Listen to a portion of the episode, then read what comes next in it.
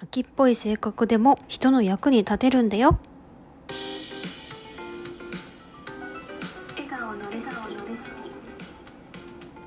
はい皆さんおはようございます。春いるです。この番組は毎日を笑顔で過ごすコツをテーマに笑顔になれるレシピをお届けする番組です。はいということで今日のお話はですね秋っぽい性格が人の役に立てるんだよってお話をしようかなと思います。えーと、私はですねすごく秋っぽくてあの好奇心旺盛なだけにすごくこういろいろ手をつけてはやめていくっていうスタイルをあのこの人生送っておりまして 本当にね毎日続いているものといえばあの歯磨きぐらいじゃないかなっていうぐらいねあの本当に何もかも続けることっていうのがちょっと難しいタイプの人間なんですよ。であのこのラジオっていうのもそうであのラジオ自体はですねもともとアンカーっていう海外のラジオ配信アプリを使いましてでその後に、えー、スタンド FM あとスプーンっていうのもやったかな。あとラジオトークがあってその後レックっていうのがあって、まあ、総合的にあの自分に合うなっていうのでラジオトークに最近は1本だけでやっている状態なんですね。だからラジオアプリとして使ったのは実は5種類あってあのあこんなのもあるんだね。入れてみよう。使ってみよう。放送してみよう。あこんなのあるんだ。じゃあやってみよう。入れてみよう。みたいな感じでもう特化引っかやったりとかしちゃって。なんかね。本当にねこう一つをずっとっていうことができないんですよ。でだからなんかあのまあ、だからこそあの、まあ、このアプリの特徴とかそのアプリにしかないものとかをあの伝えることができたんですよね。だから、えーと、1年前かな？2020年の2月くらいにとあるノートをね投稿したんですよ。あのノートって、まあ、ブログのサービスですねあの文章サービスで、えーとラジオアプリ代表4選手の特徴っていうねあのラジオを4つのアプリを総評して、まあ、このアプリはこういう感じこのアプリはこういう感じっていう私がちょっと使ってみたなりのコメントを入れたノートをね書いてたんですよ1年前にね。それでそのアップそれのラジオを書いてから、まあ、コロナが始まりでだんだんとあのラジオをね音声配信っていうものをやっていこうっていう人が増えたみたいでだからその2020年にかの2月に書いて以来いまだにあのいいねとか来るようなねレベルで結構何て言うんだろうなあの私の中ではプチバズっているノートがあるんですよ。でそのお話じゃその話とはまた別のブログのお話をしていたらですねあの昨日ねツイッターであのインディカーンズのタイガさんがですね私のそのノートを読んであの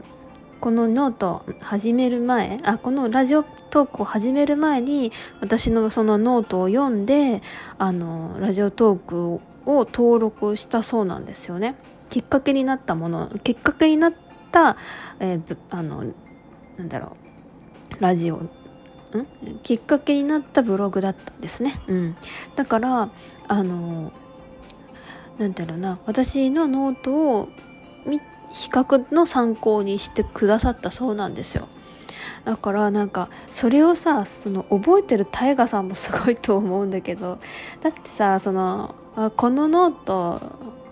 の作者が私だってことを知っている大河さんめっちゃすげえなって思ったんですけどなんかそれをねまああのー、言ってくれてあすごい嬉しくてあそんな私がただただ秋っぽくて4つもあのアプリをね使い込んでみてあこんなだったよって言え言えるなと思って書いただけのブログだったんですけれどもあそうやってね比較したいなって思った人に届いたんだなと思ってめちゃめちゃ嬉しかったんですよそしたら今度私がすごく仲良くしているりんごのニートの日々のりんごちゃんがですね私このノート見てラジオトークを選んだって言ってくれたんでしょで、はるりさんのノートだったんか、つって。ええと思って、あ、そうだったんだと思って、もなんか、その Radiotalkを、なんだろう、登録したきっかけになったノートを書いたのが私であり、今こうして仲良くしているっていうことにとっても驚きだったしでそれをね昨日のその大河さんが言ってくださったおかげでそのきっかけとなったノートは私が書いたんだよっていうことが分かって。だからなんかすごい巡り合わせだなと思ってね。なんかただね私がこう何て言うかなまあ言えることがあるなと思ってあ私すげえ4つも使ってるみたいな感じでじゃあちょっと書いてみっかみたいな感じでノート書いただけの記事だったから そんなね今やこうツイッターもそうだし、ね、ラジオトークとかでもこう人気のあるお二人が私のねあのノートを見てラジオトークに投稿し登録したきっかけとなったっていうことがとっても嬉しいなと思って1年後にこんな風にね言ってもらえるなんては思ってもいなかったしまあ、1年間、まあ、言うてねそうやって毎日投稿とかはできていないけど1年間ずっと登録してこうして私またこうやって何て言うのかなラジオが撮れた。秋っぽいけど登録していたし秋っぽいけどなんとなく秋っぽいなりに続けてこれたからこうやって私のブル、ね、ノートを読んであの登録してくれたっていう人にね出会えたのでなんかそれはすごく素敵だなと思ってうん嬉しいなと思いました。だから今日はですねあの秋っぽい人も秋っぽいなりに続けていれば何かこう笑顔につながるんだよっていうことをお伝えしたかったです